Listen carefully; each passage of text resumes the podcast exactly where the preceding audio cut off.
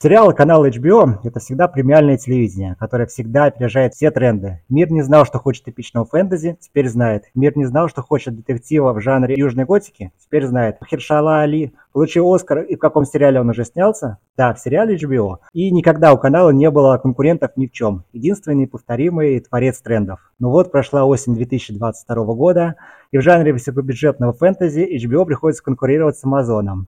А свежую идею из главного хита канала постоянно делать скачки во времени уже тоже использует подкаст Тудум Плюс. В прошлом выпуске мы только анонсировали выход «Колец власти» Дома драконов, а теперь оба сериала уже почти закончились. Второй выпуск нашего подкаста. Спасибо, что дождались. Георгий, прошу. Сыграть очень много. Мы этого достойны.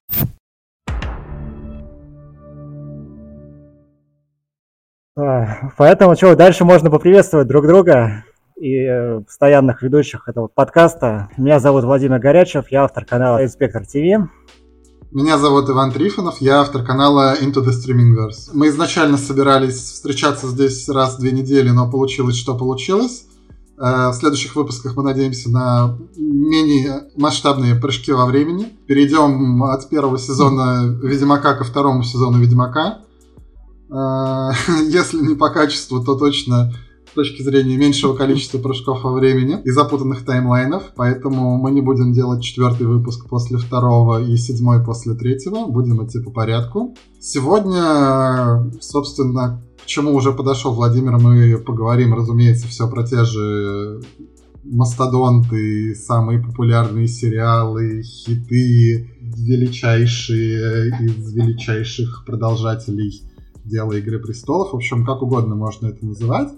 Но осенью этого года, да и в целом в этом году, наверное, два самых масштабных сериала, за судьбой которых следят почти все, это... Это Андер и Женщина Халк. Да, о них мы тоже поговорим. Но пока что мы поговорим про «Властелин колец. Кольца власти» и «Дом драконов». Или про «Дом дракона» и «Властелин колец. Кольца власти», неважно в каком порядке. Начнем с чего? Как думаешь? Не знаю, наверное, все-таки э, можно с, а, с, с колец власти как что-то новое, все-таки долгожданное, самое высокобюджетное вообще в истории и самое, наверное, спорное. Да, там, собственно, на днях начались съемки третьего, ой, господи, второго сезона. Они перебрались из Новой Зеландии в Великобританию с точки зрения и экономии, и там каких-то, вероятно, своих задумок. Вот буквально там по полторы недели назад начались съемки второго сезона, а пока что близится к концу первый. Его последняя, восьмая серия выходит завтра, э, ночью по московскому времени, где-то, по-моему, около трех часов ночи выходит серия. И она завершит первый сезон. И судя по тому, как быстро, я, к сожалению, тут не видно кавычки, в которые я беру слово быстро, но вы их просто себе представьте, как быстро развиваются действия, первый сезон будет такой большой экспозицией к тому, что ждет нас впереди. А впереди, ну, то есть это еще четыре сезона, которые уже, ну, конечно, официально не подтверждены, пока подтвержден только второй, но почему-то кажется, что свои планы по пяти сезонам и фильму, то есть просто пяти сезонам пока что, Амазон и Властелин колец Кольца власти выполнят. А, скажи, ты сколько серий посмотрел? На я момент? пока на середине сезона посмотрел только 4 серии. Мне очень тяжело идет. То есть мне первые две серии показались просто невыносимыми. Я их смотрел превеликим трудом, прям вот пересиливая себя. Мне было очень скучно, прям ничего не нравилось, что происходит по большей части. Потом третья серия неожиданно мне понравилась. То есть появление Номинора, какое-то развитие у Хобби, ой, у этих а, В общем, в первую очередь появление Нуминора, то есть все что события, что там происходили, мне как-то было интересно. То есть, во-первых, появились несколько героев, которые мы уже знаем по «Властелину колец» поначалу, по самому...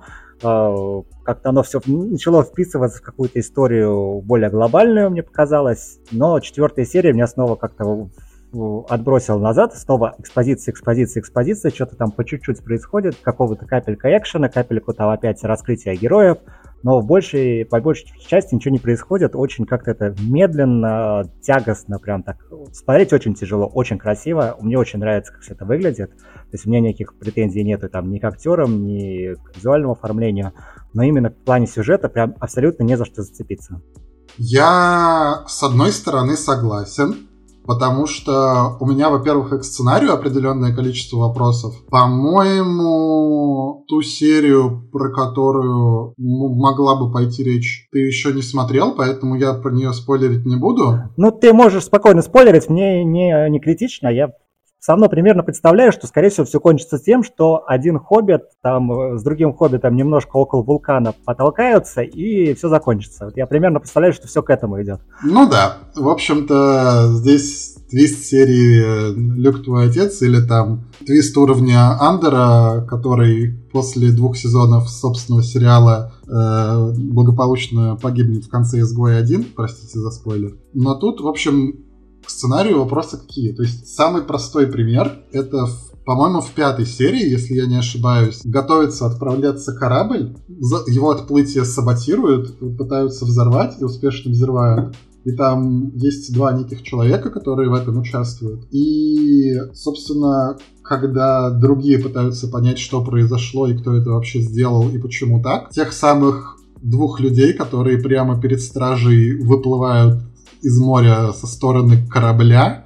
Никто даже не допрашивает, не спрашивает, что произошло, а просто типа, ну идите куда шли там и так далее. Таких моментов достаточно много. Много очень странных отхождений от э, канона, смысла которых я пока не очень понимаю.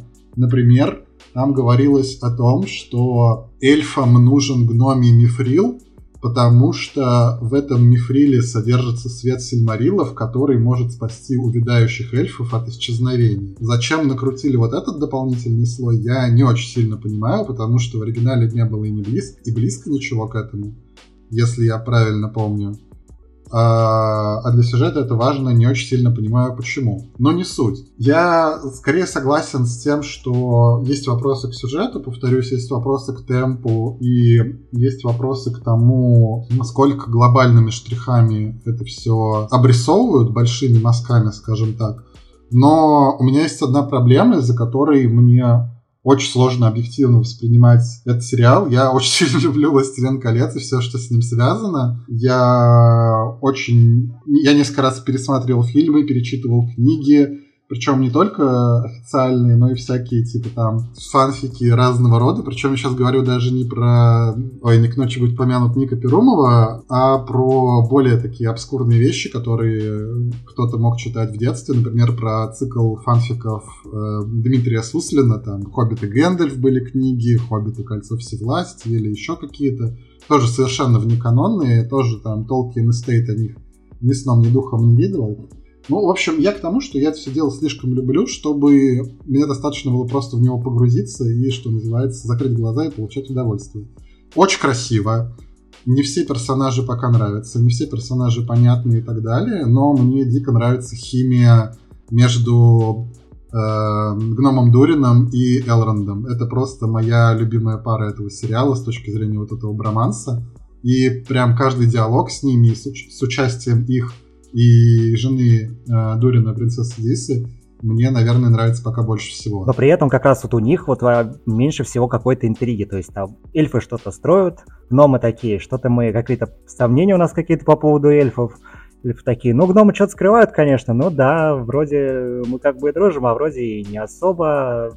Все как-то непонятно, вот оно движется, вроде героев смотреть приятно, но им, может быть, какой-то другой сериал нужно было делать по этому поводу, какой-то там роман с эльфа и гнома, что-нибудь такое, какую-нибудь э, романтическую комедию, ну, не знаю, потому что она все смотрится прям вот с большим трудом. Оно, я не понимаю, вот куда они идут. Вот нет какой-то глобальной проблемы на самом деле. Вот эта проблема вот почти по полсезона, и я думаю, весь сезон мы там гадаем, кто там главный злодей, кто там на самом деле Саурон. Вот этот Саурон или тот Саурон. Попытка угадать там главного злодея, это, ну, большая часть э, экранного времени для зрителя. То есть на что ему обратить внимание? Попробовать угадать, кто из них, э, кто тут злодей на самом mm-hmm. деле.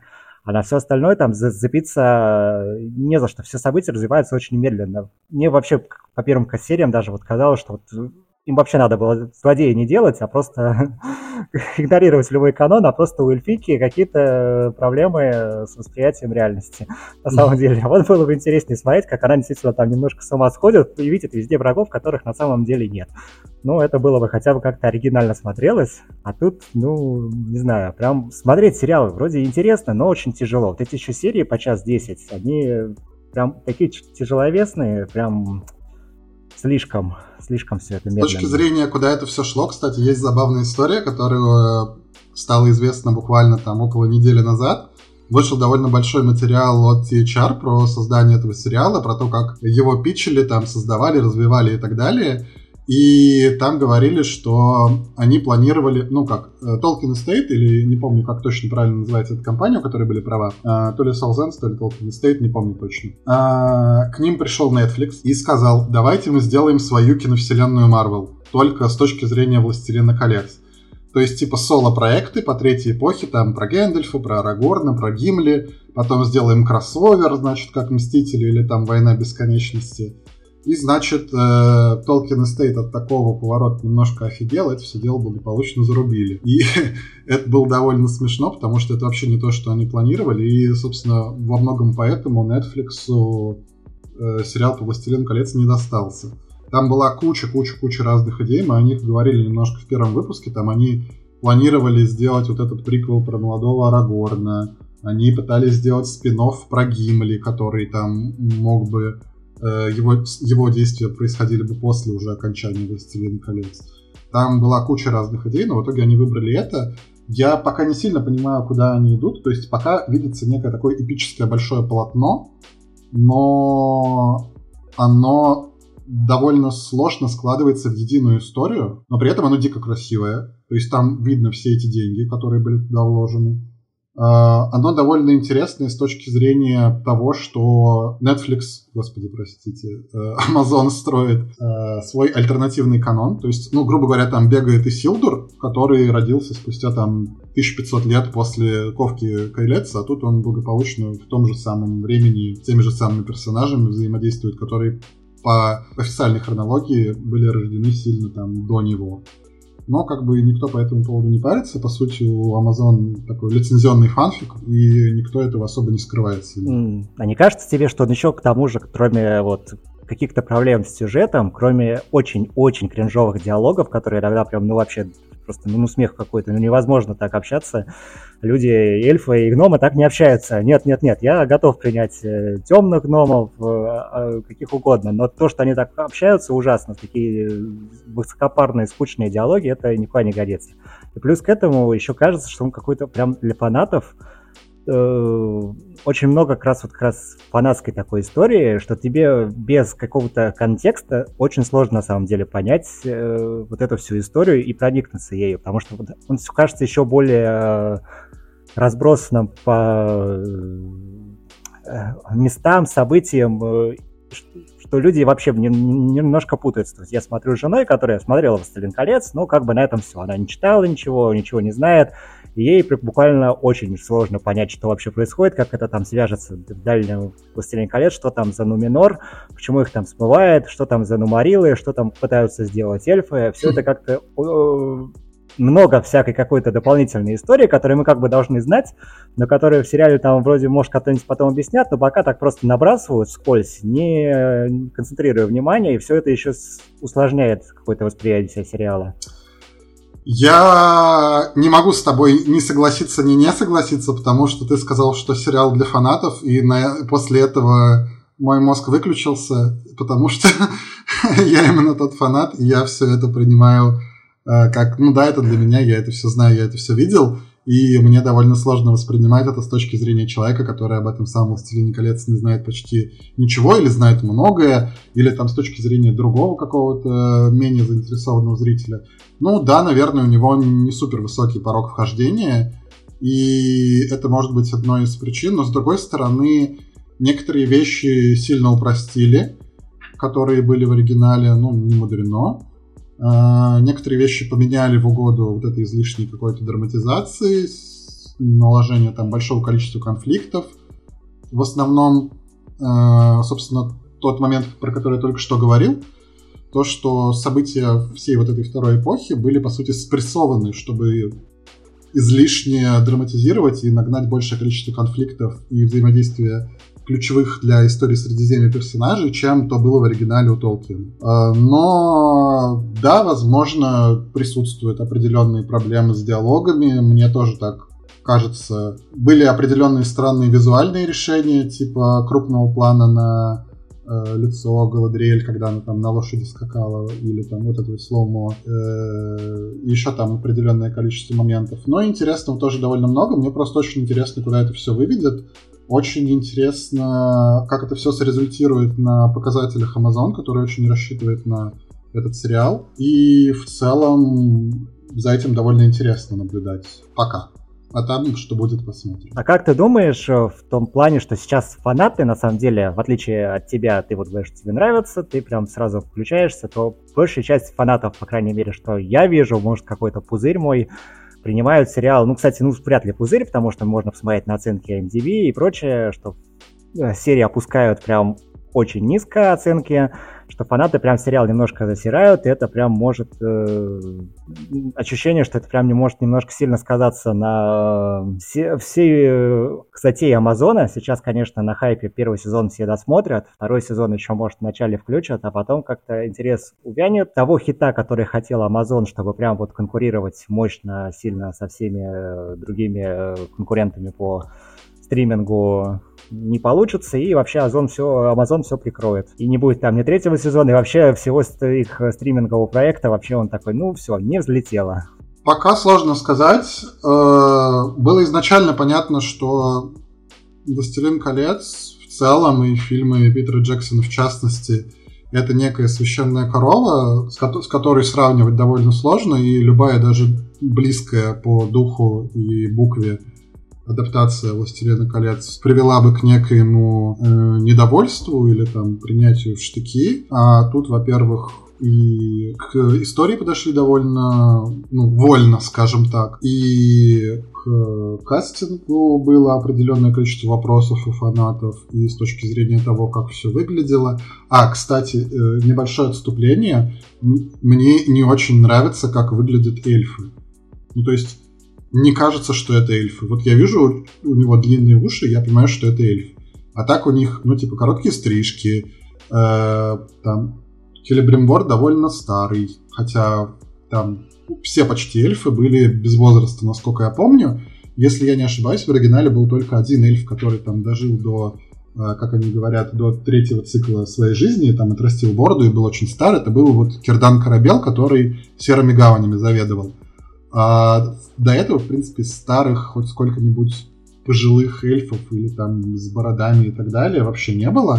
И в целом у меня пока нет ощущения, что я вижу эльфов. Это, кстати, вот это про эльфов, это, кстати, очень распространенный, на мой взгляд. Я вот не раз его встречал, опять же, такую претензию среди более-менее адекватных фанатов таких, ну, не задротских, а которые прям, ну, просто включили сериал, как высокобюджетный фэнтези, интересно, там, после «Властелина наконец смотреть». И все такие, что это за эльфы, что это за ужас, почему вот э, такие эльфы вообще не похожи, ничего не знаю, мне не нравится. Просто буквально у каждого второго человека, с которым я пытался обсудить вот сериал, все почему-то именно всегда заканчивалось на эльфах их прическах. Да, мне, в принципе, понятны их диалоги. Мне очень понравился момент, когда показывали, как эльфы воспринимают время. Вот ту штуку, когда Элрон там на 20 лет пропал и не приходил к Дурину, а у него там в это время уже вся жизнь там прошла, и дети, там, и жена, и так далее. А для эльфа это был просто там момент в его там долгой практически бесконечной жизни, и он думал, что его после такого отсутствия там с распростертыми объятиями примут. Мне понравилось, как это показало, вот эту разницу между восприятием жизни разными расами. Это была довольно неплохая задумка. А вот именно с точки зрения того, как они показаны, как они внешне выглядят, нет особого прям ощущения, что это эльфы, кроме там, может быть, той же Галадриэли, потому что вот она прям, мне кажется, очень похожа на возвышенное создание, на эльфийку и так далее. У нее, правда, совсем другой характер по сравнению с той Галадриэлью, которую мы видели в фильмах, но это объясняется тем, что до этого ну, до событий фильма еще очень-очень много лет, а у нее весьма свежо вот это вот ПТСР после там войн, потери брата и всего вот этого, поэтому она сейчас такая мстительная, готова там уничтожать прокладывать себе путь там, сквозь ряды врагов и так далее. Вот. Э, возвращаясь к тому вопросу, который ты задал, даже к фильму Джексона, собственно, на релизе и до релиза было огромное количество вопросов у фанатов. Я специально перечитывал, тогда это были гостевые чаты, гостевые комнаты и форумы на, на заре нулевых. Сохранились комментарии, там тоже очень многие ругались, что поменяли характеры, что некрасиво выглядят э, Кейт Бланшет и Хьюго Уивинг как эльфы, что там появился вот этот Лурдс, которого не было, что там еще там какие-то претензии были к сюжету. В итоге все были максимально довольны, и фильмы получились такими достаточно, ну, культовой классикой практически.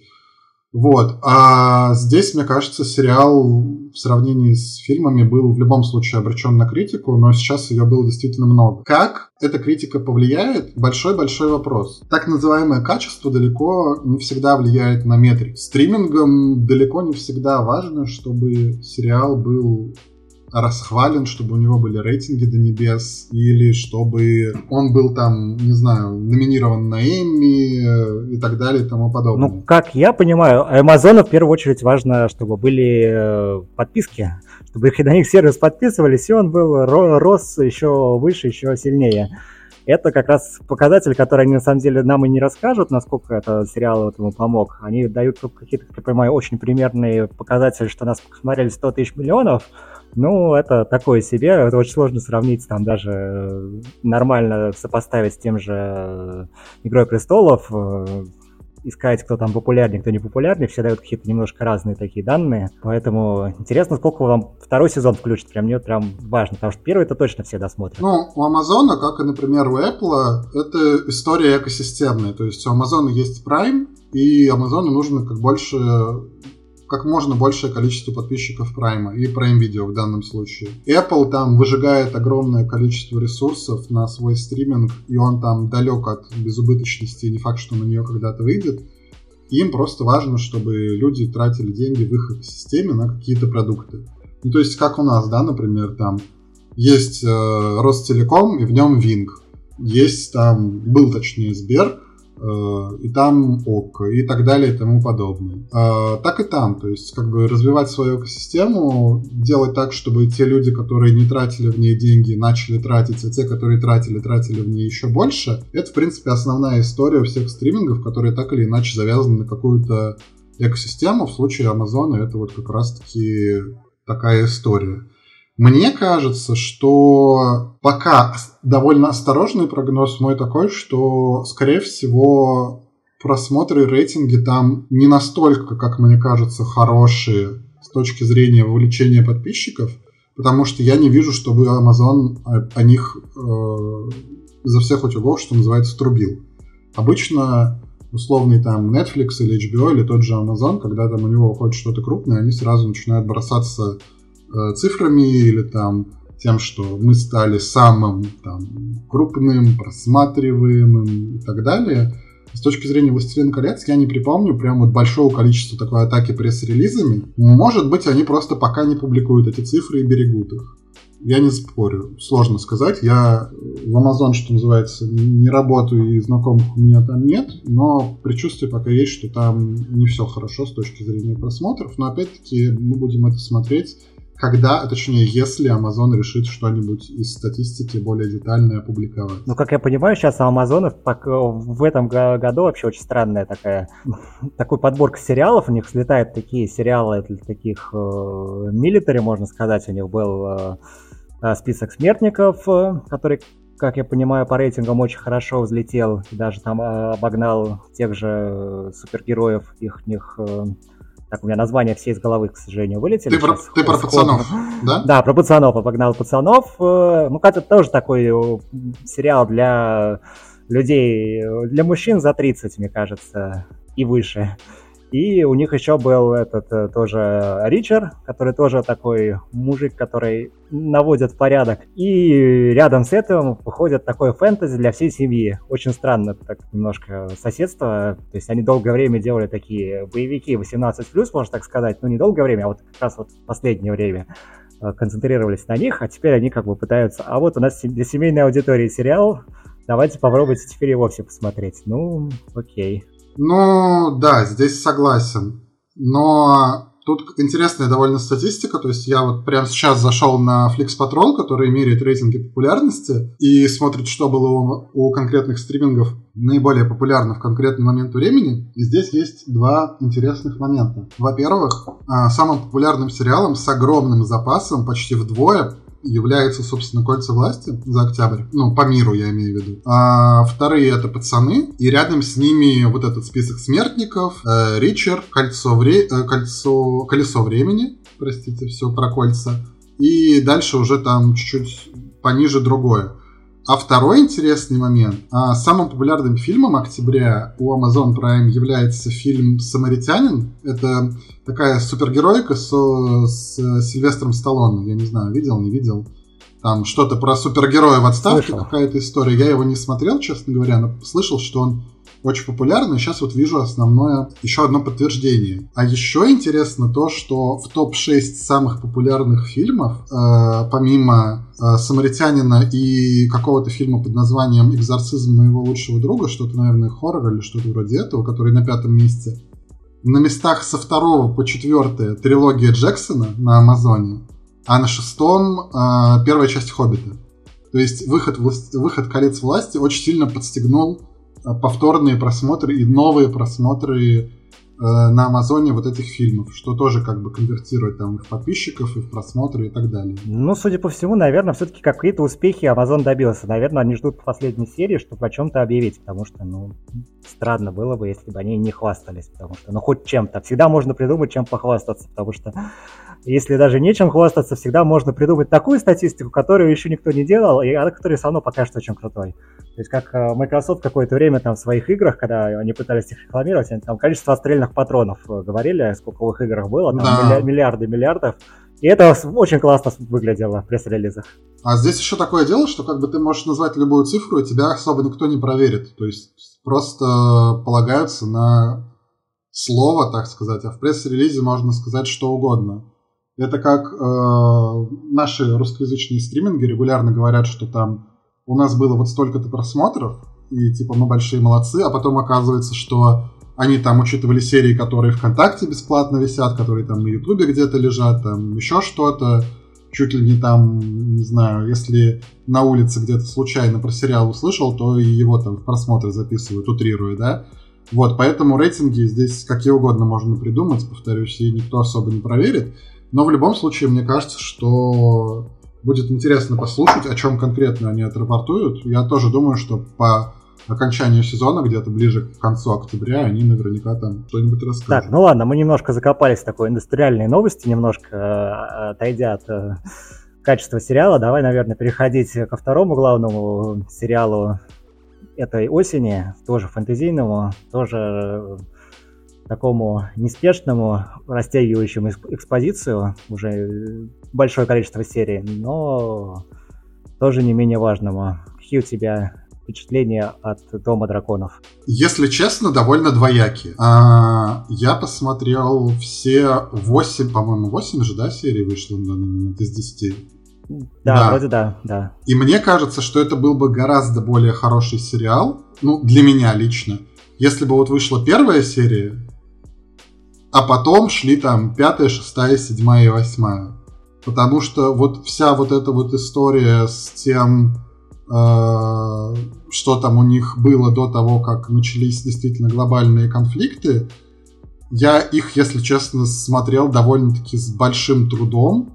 Я третью серию смотрел неделю, э, то есть тремя залпами по там 20 почти минут, и мне было прям сложновато. А вот где-то с пятой, с шестой серии меня сериал немножко больше захватил, но мне пока все еще не очень интересно. Мне невероятно нравятся некие, некоторые персонажи, в первой половине с другими актерами мне очень сильно понравилась э, Милли Олкок, которая играла молодую Рейниру. А во второй части, да и в первой тоже, мой, что называется, MVP — это Пэдди Консидайн, который Визериса играет.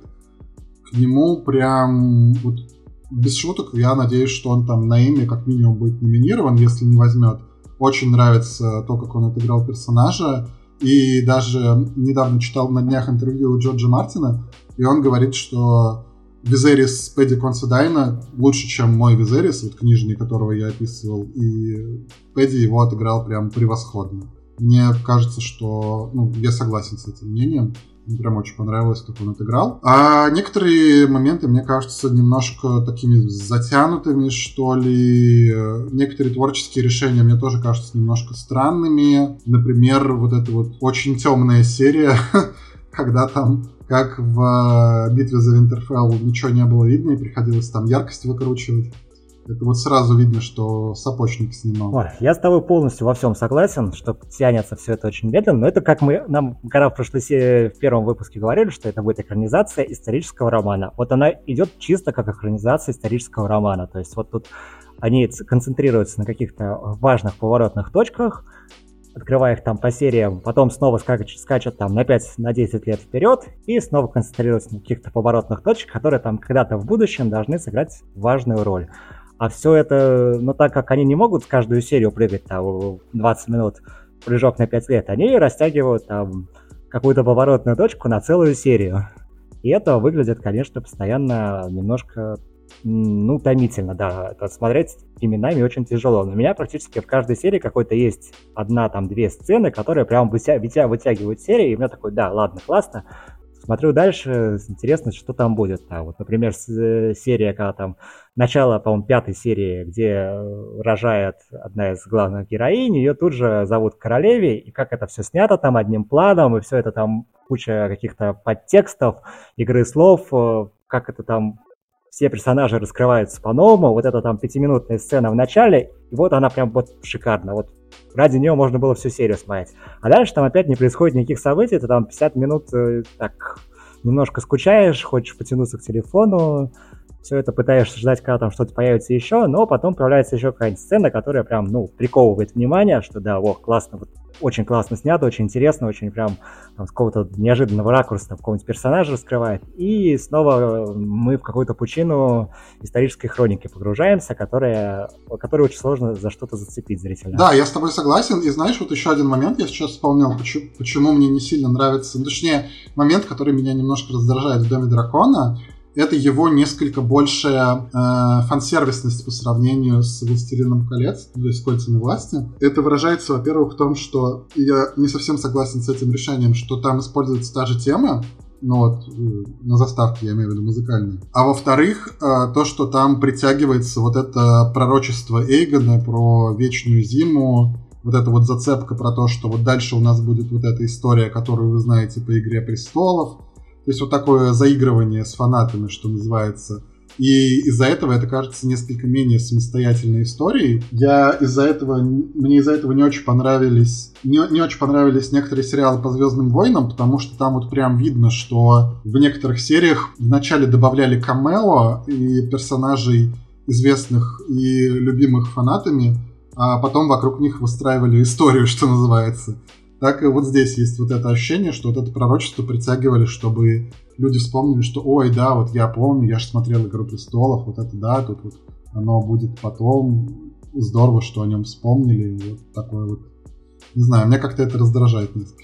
Меня это просто выбешивало. Первые серии это просто я вот возненавидел. Во-первых, потому что мне, я из тех людей, которым дико не понравилась концовка оригинальных престолов и конкретно линия со всеми ходаками. Сколько они собирались, они все эти сезоны собирали, чтобы они буквально за одну серию их какими-то остатками людей просто, ну, даже ничего говорить не хочу. Это меня до сих пор, на самом деле, бомбит от этого.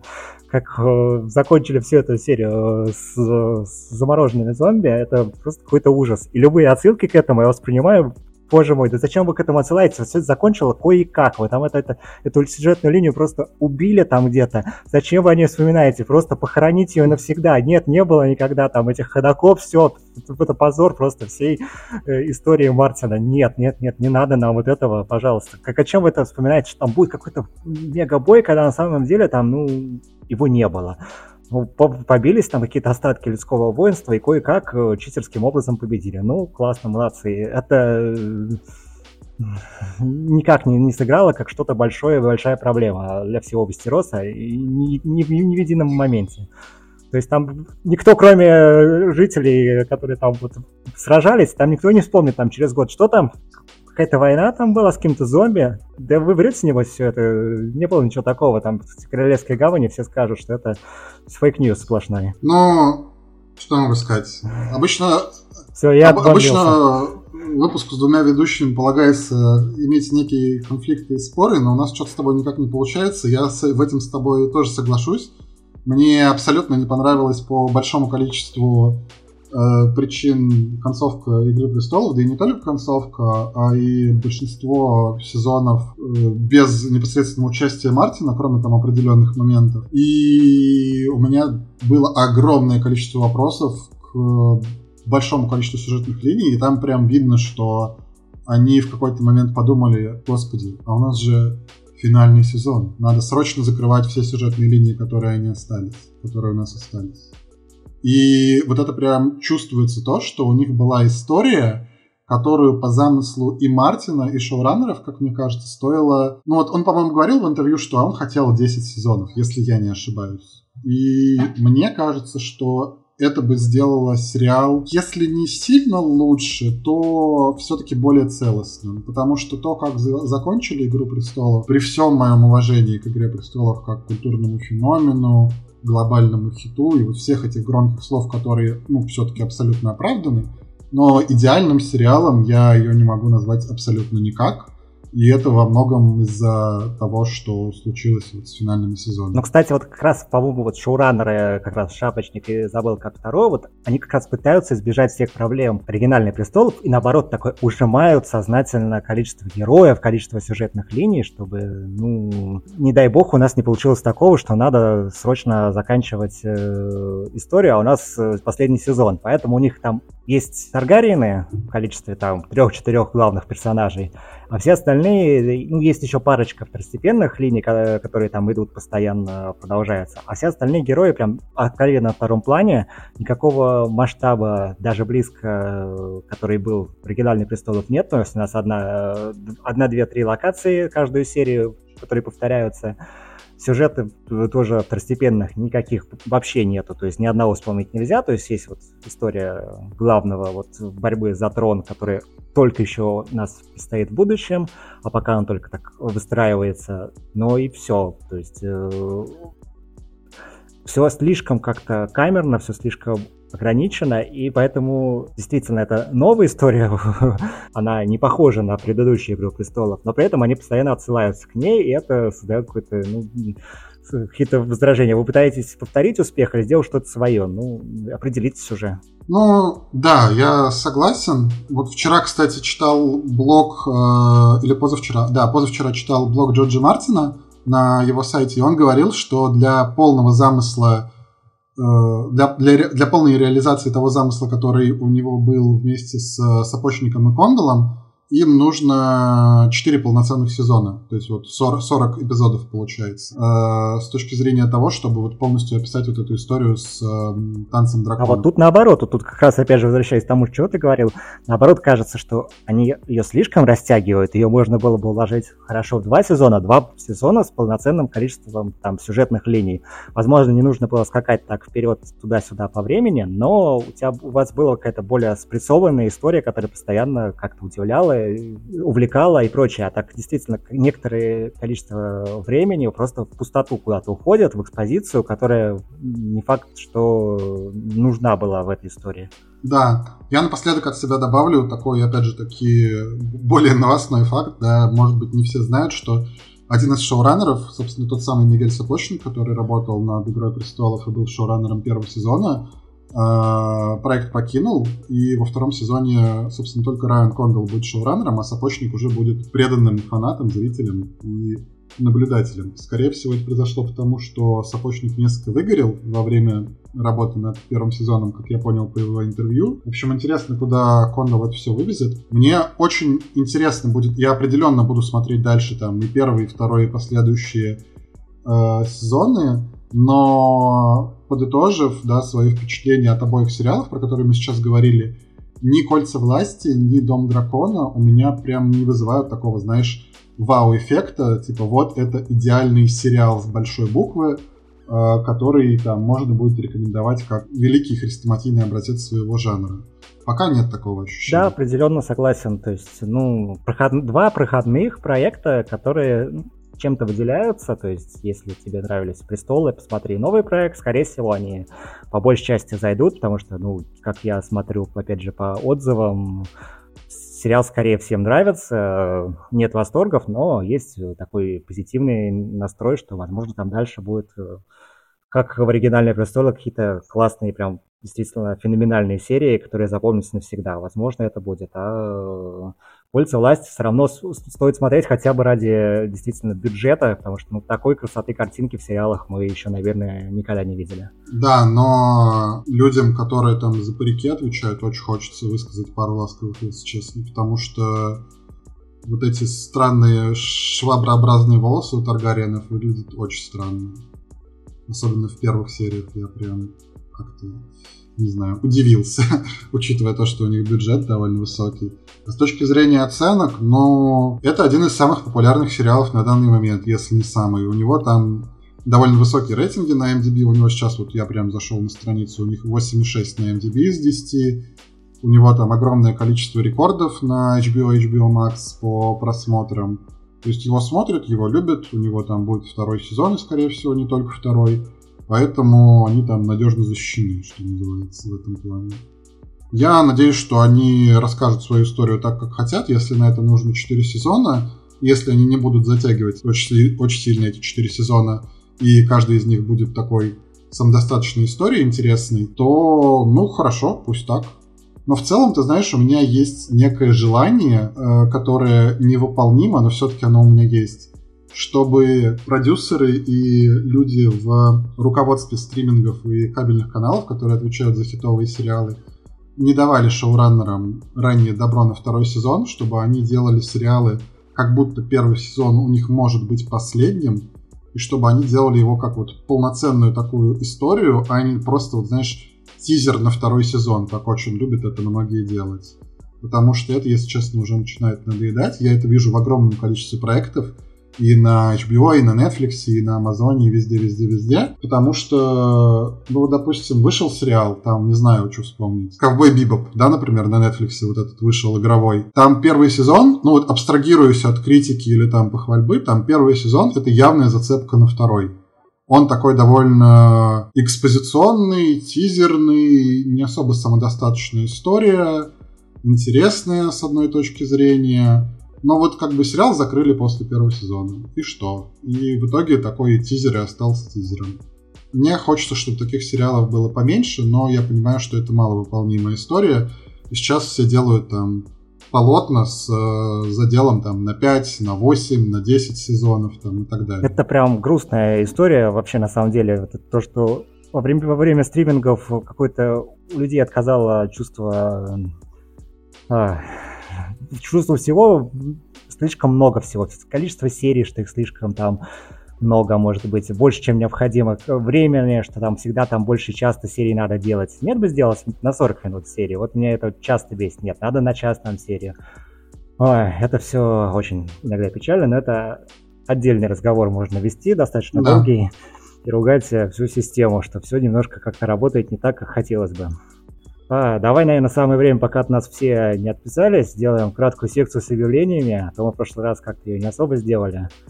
Потому что без этого никуда. Пожалуйста, подпишитесь на наш подкаст в том сервисе, где вы его слушаете, или в любом другом, где вам будет удобно. Это будет очень классно. Если вы уже готовы поставить нам какую-нибудь оценку, которая будет чуть выше средней, это тоже уже классно, тоже это можно сделать. Это тоже нас очень порадует. Если вы пока не готовы поставить нам хорошую оценку, то пока не ставьте ее, возможно, дальше будет лучше. Дайте нам еще немножко шансов. Ну и подпишитесь обязательно на оба наших телеграм-канала, ссылки в описании. Нам будет очень радостно, если вы до сих пор этого не сделали, вы наткнулись на наш подкаст, то и подпишитесь на наши телеграммы. И обязательно, и обязательно оставляйте комментарии к подкасту. Нам важна ваша обратная связь, потому что мы, что называется, работаем и говорим, э, ну, для себя, конечно, тоже, да, с точки зрения там собраться и поговорить в интересной компании, но во многом для вас, для тех, кто нас слушает, поэтому ваша обратная связь для нас очень важна. Давай дальше. А, мы по традиции поговорим про то, что мы смотрели раньше, У нас был достаточно большой перерыв между первым и вторым выпуском, который можно было посмотреть очень много чего. Я думаю, можно будет кратенько рассказать по одному-двух сериалов от меня и от тебя просто о том, что это, какие впечатления, почему его надо или не надо смотреть. Ну, в общем, что-нибудь в таком духе. Ну, наверное, я посмотрел второй сезон Primal, э, мультсериала э, Генди Тартаковского. Это очень такой концептуальный мультсериал, в котором не произносится никаких слов, ничего нету, просто есть исторический человек, который встречает динозавра, и тут вы можете понять уже, что никакой какой-то исторической достоверности в этом мультсериале нету. Человек, динозавр, между ними зарождается дружба, и они буквально первый сезон, 10 серий, начинают э, выживать в доисторическом мире, и все это выглядит, конечно, дико круто, дико мощно, потому что, ну, сюжет развивается, он развивается интересно, там это вот история дружбы, история путешествия, там куча всего происходит с героями, но при этом нет никаких диалогов, ничего, никаких там второстепенных людских персонажей, чтобы произвести какую-то драму. И только динозавры, какие-то монстры, немножко фантастических элементов. И все это нарисовано просто невероятно круто. Все эти экшен. Первый сезон был просто невероятный.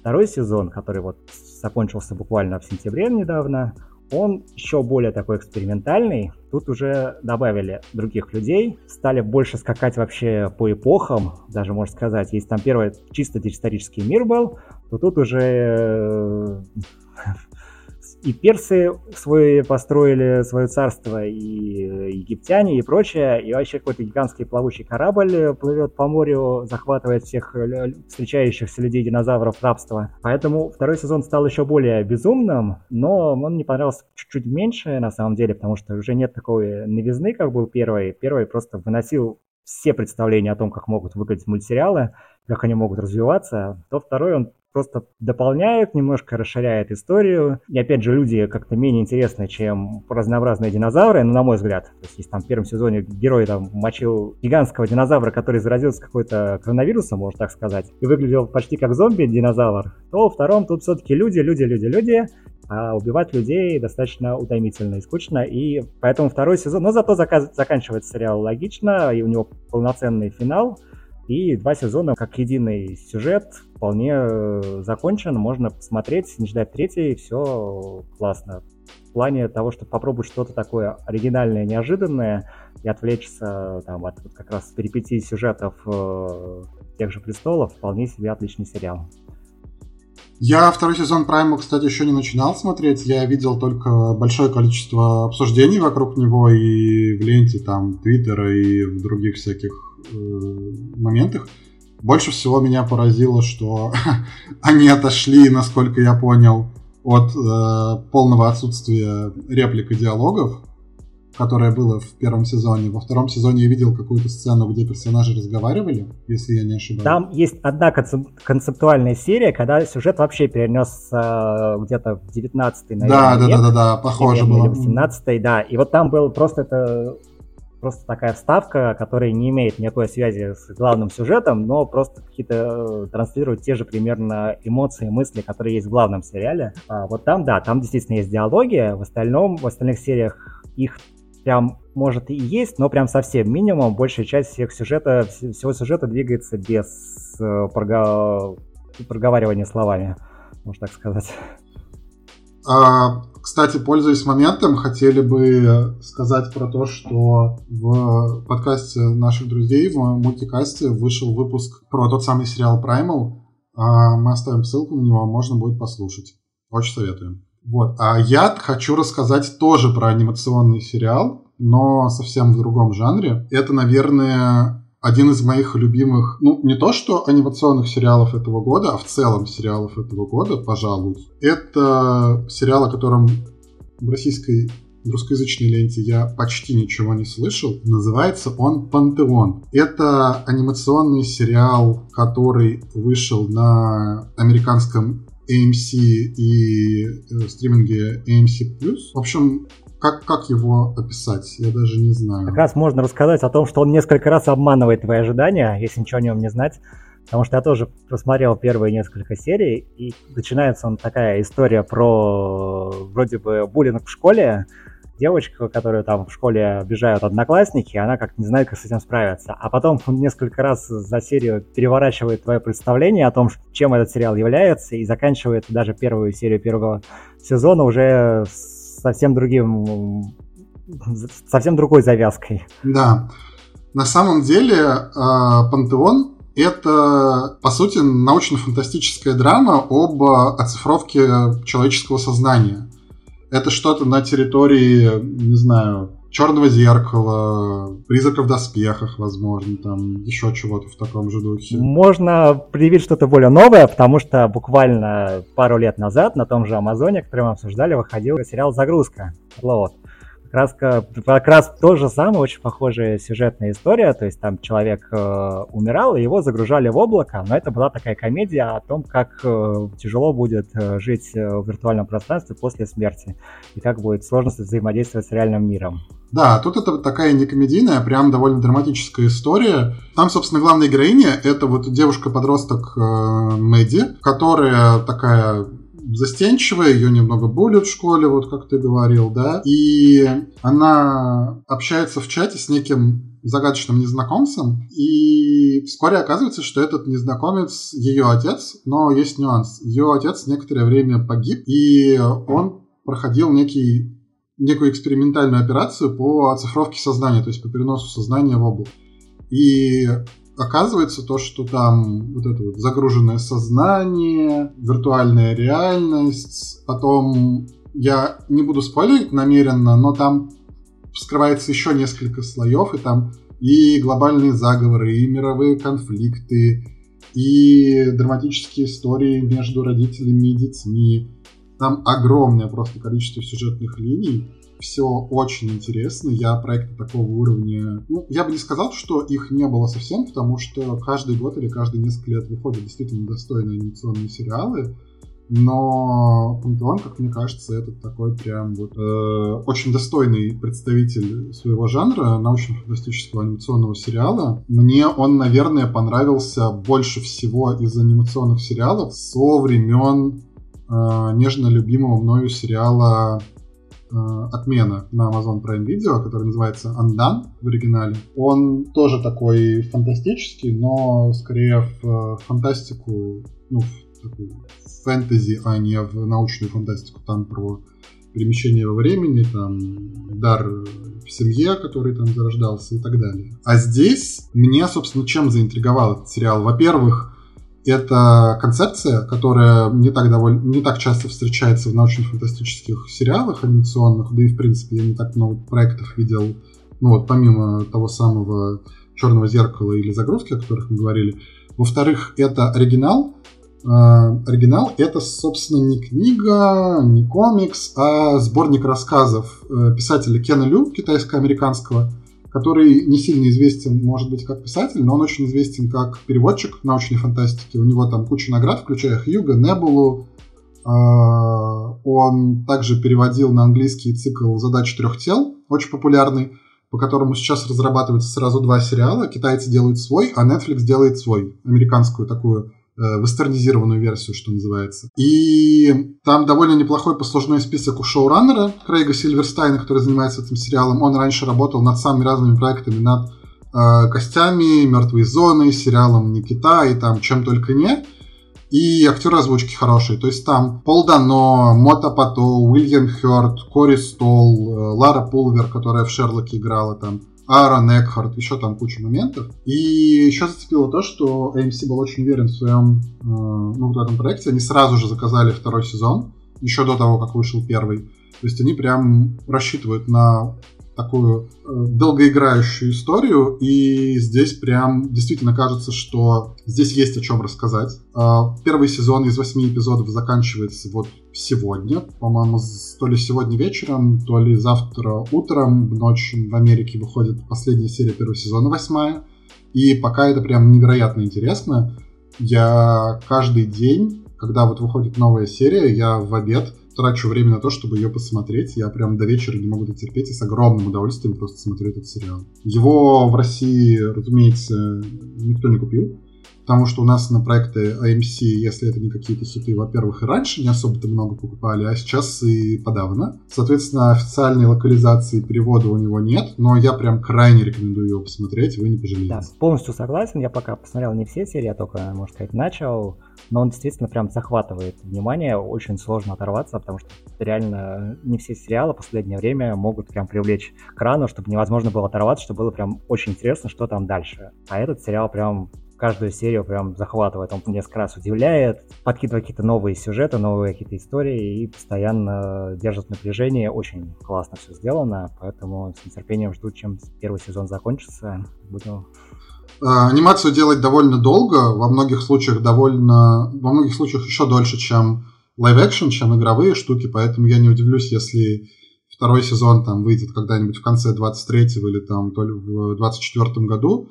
Но я подожду с удовольствием и посмотрю его. Благо, э, контента сейчас выходит столько, что не придется скучать там в ожидании второго сезона. Каждый месяц каждую неделю есть что посмотреть. Ну, кстати, вот мне, кстати, этот сериал показался еще одним из э, проектов, который на самом деле, наверное, было бы логично снять э, нормальным сериалом, как это странно звучит, но просто live-action сериалом, а не мультсериалом, но мультсериалом, скорее всего, сделать намного дешевле, потому что по сюжету, прям вот по концепции, он прям идеально бы лег, э, если бы там были действительно актеры и прочее, но это бы вылилось в гигантские бюджеты, которые наверняка AMC вкладывать в такой экспериментальный, по большей части, наверное, проект – не хотели Слушай, бы. тут есть ровно две проблемы. Вот, э, они относятся в основном к, к тем сериям, которые ты еще не видел, поэтому я опять же тоже не буду прям сильно-сильно спойлерить, но там есть сцены в э, виртуальной реальности, которые, как мне кажется, в лайв-экшене было бы довольно сложно реализовать. Прям вот очень графически интересные, скажем так, сцены. Во-вторых, он был бы довольно дорогим. И в-третьих, я не понимаю, кто бы его снял. То есть на него нужен был бы очень хороший режиссер, на него нужен был бы очень хороший каст, потому что там действительно интересные персонажи, за которыми э, хочется следить, наблюдать за тем, как они, ну, как, как они реализуют себя, как разворачиваются их истории. Интересно, кстати, что одного из персонажей, вот этого мальчика Каспиана, которому по сюжету, я не помню, там то ли 17, то ли 18 лет, его озвучивает Пол Дано, которому уже под 40 почти, но озвучивает прям идеально, прям очень хорошо лег голос. И мне кажется, что у Пола дано такой вокальный диапазон, что он и старика, и ребенка, и подростка озвучить может. А, от этого я бы, наверное, хотел перейти к другому научно-фантастическому сериалу, но который еще не вышел, а который я жду через неделю, получается. Ужас какой. А, я помню, когда этого сериала было еще там год, два года, как его только анонсировали, а вот теперь через неделю он выходит. Бывает же. А, Сериал, который выходит на Amazon, тоже научно-фантастический, с еще более известным первоисточником. Есть знаменитый фантастический писатель э, Уильям, Уильям Гибсон, который написал э, «Машину различий», «Страну призраков», «Трилогию киберпространства». В общем, такой писатель-визионер, очень популярный. И у него есть тоже довольно популярная книга, которая называется «Периферийные устройства». Это такой киберпанк-роман, можно сказать, про девушку по имени Флинн и ее брата по имени Бертон, которые живут в такой Америке будущего, можно сказать. Флинн зарабатывает на том, что играет в игры в виртуальной реальности, и однажды она открывает такую новую своего рода симуляцию, футуристический Лондон, который похож на очень реальный. И, в общем, там несколько временных линий, очень, изв... очень интересные интриги. Если, опять же, не спойлерить, игра просачивается в реальности наоборот. Очень такое всеобъемлющее повествование, очень интересное, очень наполненное экшеном. И там сразу понятно, что и, и сериал будет соответствующего уровня и соответствующие, скажем так, тональности. А, там, собственно, главную героиню, вот эту Флин, играет э, Хлоя Морец, ну, которую большинство из вас, из нас знает по там, ролям в кучу фильмов и сериалов, там, и в том же фильме «Пец», и э, куче других проектов, там, не знаю, в телекинезе, в Великом уравнителе, в Зильс Марии, там, если кто-то смотрел в недавнем э, Netflix, там, Мать Андроид – А, брата ее играет э, Джек Рейнер, который э, вы не так давно могли видеть в «Солнцестоянии». И в целом там довольно интересный каст. Исполнительными продюсерами там выступают э, Джонатан Нолан и Лиза Джой, которые вот «Мир Дикого Запада» и все вот это. А, еще одним исполнительным продюсером там Винченцо Натали, который «Куб» снимал, «В высокой траве» и вот это все. И он же является режиссером. Я не помню, сколько точно серий он снимает, но как минимум одну. Или две, не помню. В общем, там будет несколько временных линий, экшен, э, футуристический Лондон, реальный э, мир, глобальные интриги, заговоры, куча экшн-сцен. Мне кажется, это может стать довольно таким, если не прям хитовым сериалом Amazon, то как минимум довольно достойным. Он начинается вот буквально на днях, в следующую пятницу выходит первый эпизод. Слышал что-нибудь про него? Не знаю, будешь смотреть? Ой, что-то я... Нет, звучит, конечно, все очень вдохновляюще, но попробовать точно стоит, я думаю. Я не следил за ним, и не читал Гибсона, но сериал, конечно, попробовать стоит после его описания определенно. А только я пропустил какой-то канал. А, Amazon. Amazon. Ну, Amazon везде. Вот в последнее время все Amazon, Amazon. Прямо у нас выпуск имени Амазона. Да, ну что поделать. Нам за них, кстати, Amazon не платит, но хотелось бы, конечно. Если нас вдруг слушает Amazon, обратите внимание. А, а ты что ждешь, что будешь смотреть в ближайшее время? Ну так как сейчас октябрь, время ближайшего Хэллоуина, я жду только сериал ужасов от Гильермо Дель Торо. Наконец-то он снимает что-то по Лавкрафту. Ну, не совсем, конечно, то, что хотелось бы, потому что мы все ждали его больших проектов, которые он долго-долго планировал, «Хребты безумия» с Томом Крузом, но небольшой хоррор-сериал для Netflix э, по э, различным книгам ужасов, в том числе из которых есть одна история Лавкрафта, ну, тоже неплохо, потому что звучит сериал тоже крайне многообещающе, то есть несколько классных режиссеров под эгидой Гильермо Дель Торо, под его присмотром снимают там экранизации различных классных э, историй ужасов. Поэтому будет это выходить там в конце ноября, там по несколько серий в день, по-моему, Netflix, по-моему, этот раз не целиком выпустить сериал, а по чуть-чуть, но звучит все это крайне интересно. Давно у нас не было хороших э, хоррор-антологий, потому что у нас был э, только в последнее время исключительно Райан Мерфи и э, всякие низкобюджетные проекты, которые там особо не запоминались.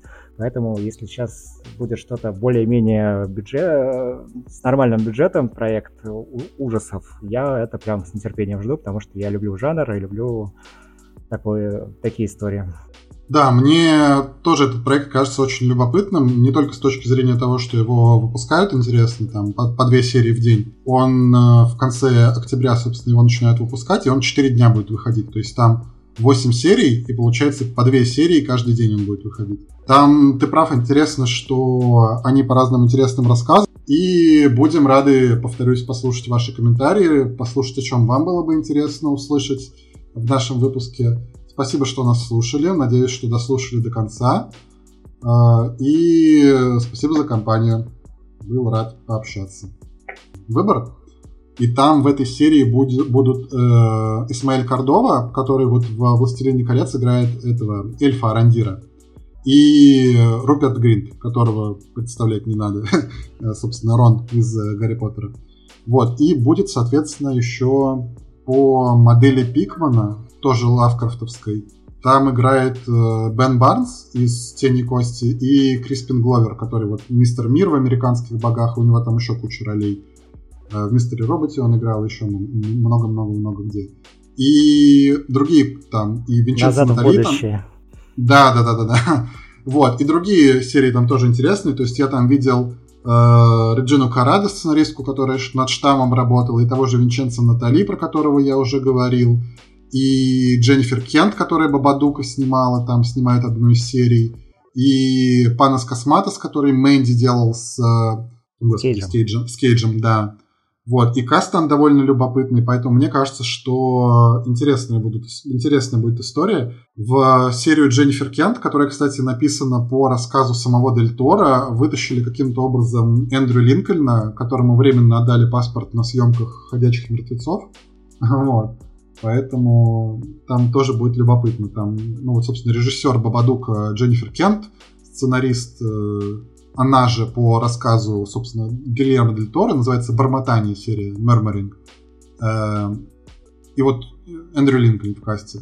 И почти каждая серия интересна либо тем, почему она написана, либо тем, кто там снимает и пишет, либо тем, кто играет. А многие из этих восьми серий интересны и тем, и другим, и третьим, поэтому мне определенно интересно будет посмотреть, что из этого всего получится, потому что ты совершенно прав в плане того, что достойных хоррор-антологий в последнее время не так много.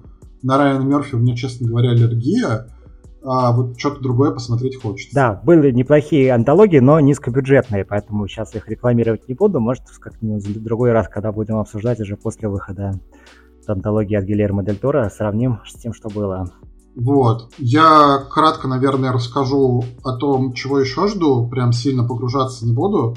Сегодня вышел любопытный сериал, который я еще не успел начать смотреть на Netflix. Это мини-сериал, который называется «Плейлист». Это шведский сериал про создание музыкального стриминга Spotify. Это довольно любопытная драма и по трейлеру, и по описанию. Это такая немножко, что называется, fictionalized version, то есть там она будет драматизирована, в ней события будут изменены некоторым образом в угоду такой драматичности и большего интереса к происходящему. Но и история интересная, повторюсь, и то, как ее промят, мне понравилось, и трейлеры, и кадры, и в целом описание, поэтому я с удовольствием посмотрю. А ближе к концу октября я, как э, большой фанат э, Доктора Кто, естественно, жду спешл последний юбилейный, в котором там будет куча всего. И жду еще в самом-самом конце вот этого двухнедельного отрывка, который у нас, надеюсь, до следующего выпуска, я жду анимационную антологию по Звездным войнам. Вот эта вот история джедая, которая называется «Рассказы джедаев», не помню, как правильно переводить. Tales of the Jedi. Это анимационная антология э, от э, Дэйва Филани, которая будет там про Соку, про графа Дуку в молодости. Там будет 6 15-минутных эпизодов, то есть она будет довольно короткая по трейлерам, по тизерам, потому о чем мне в ней говорили, кажется, что будет довольно интересно, я с удовольствием посмотрю. Круто. Я Звездные войны пока смотреть не могу, но Андер попробую. А ты Андера, кстати, не смотрел? Пока нет, но вот жду финала, по-моему, он уже вышел, нет? Ну, Не-не-не, там, э, там вышло 6 серий, вот шестая вышла mm-hmm. на этой неделе, а всего их 12. То есть он только а, половину перевалил. Что много? Да. Блин, да, да, да, да, да, там еще половина. Подходит. Ну, тогда Нет. обсудим ближе к концу, когда уже будет больше. Ну и главное, да, надо, мне... кстати, рассказать э, что, о премьерах будущего, в которой премьера уже стартовала. Мне кажется, главная премьера этого месяца, это, конечно, сериал «Винчестеры». Вы помните приключения Сэма и Дина, и вот теперь, наконец-то, мы увидим, что было с их родителями. Их приключения тоже стартовало на нашем любимом канале CV. Поэтому не пропустите. Да. А, я, кстати, крат, кратко хотел сказать про Андера. Мне очень нравится. Я не буду сейчас очень много говорить про него, но первое, мне очень нравится. Второе, не смотрите его, пожалуйста, раз в неделю, как он выходит. То есть Андер очень странно скомпонован. Он выходит раз в неделю, но при этом он выглядит как такие, знаешь, фильмы, которые разбиты по хронометражу. То есть там вот эти арки по три серии, их лучше так и смотреть, по три серии. Потому что в каждой арке, ну вот в двух вышедших, первая и вторая серия заканчиваются, как будто им просто хронометраж порезали. То есть не то, что на самом интересном месте, а вот просто как будто сказали, что вот у вас столько-то минут. Все, серия кончилась. Поэтому тем, кто смотрит посерийно, у них очень большие вопросы к тому, как это реализовано, потому что это не очень похоже на традиционный сериал, на то, как вот построен нарратив в э, конкретно взятых сериях. Его лучше смотреть вот именно этими порциями по три серии, полноценные арки. Шестая серия Андера, которая вышла сегодня, это, пожалуй, лучшее, что я видел по Звездным войнам за очень-очень долгое время. Наверное, вот с релиза фильма «Изгой 1», который я нежно люблю, это определенно лучшее по Звездным войнам. У меня в целом были очень большие ожидания от Андера, и пока что они полностью оправдываются. Единственный вот этот очень странный момент с э, разбивкой по сериям, о котором я сейчас говорил, он э, прям вот видно его, как будто вот они хотели сделать несколько фильмов, им сказали, нет, извините, ребята, у вас сериал. Это прям вот очень сильно бросается в глаза. а в остальном у меня прям сплошной восторг. То есть если вот у кин... на Киноби у меня были большие надежды, которые совершенно не оправдались, в моем случае, то Андер просто выполняет и перевыполняет мою планку по ожиданиям пока. У меня почти ноль вопросов к этому сериалу, мне дико нравится, я прям очень рекомендую. Наконец-то, наконец-то хорошие Звездные войны. Попробуйте поверить и в следующем выпуске я посмотрю. Я был очень приятно удивлен, да, то есть у меня из-за последних высших проектов по Звездным войнам у меня планочка довольно снизилась, то есть я не ожидаю практически ничего хорошего, а, особенно после Киноби, который мне, повторюсь, не понравился совершенно.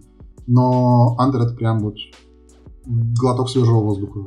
Действительно, я не ожидал, что сериал по Звездным войнам может быть настолько интересный. Я очень люблю Звездные войны. Опять же, я читал довольно много там и книг, и комиксов, и играл там в кучу всего, и смотрел.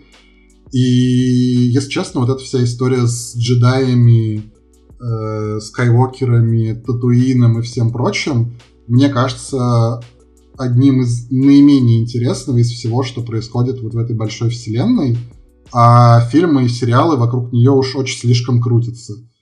А здесь такая история, хоть и привязанная к изгою один, но она очень самодостаточная, очень сильно оторванная от всех вот этих вот историй про избранных, про джедаев и про всего прочего. Это самый, как сказать, самый живой, наверное, сериал по Звездным войнам, который я видел.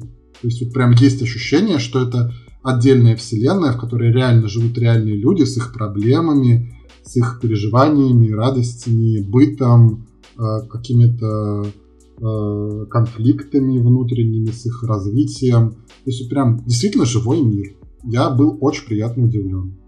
Ты про что-то еще хотел поговорить, или мы будем сворачиваться? Да, наверное, да, надо сворачиваться, сказать, что там, что мы попробуем вернуться через две недели, рассказать какой-нибудь о женщине Халка, о пол, этой полуночной мессе и еще чего-нибудь что будет интересного за эти две недели. Да, я бы, наверное, я, наверное, посмотрю «Клуб полуночников» Флэнгов, Клуб полуночников, точно, я досмотрим Андера, досмотрим там, наверное, Кольца власти, и Дом драконов к тому времени тоже уже будет близок к концу или уже закончится.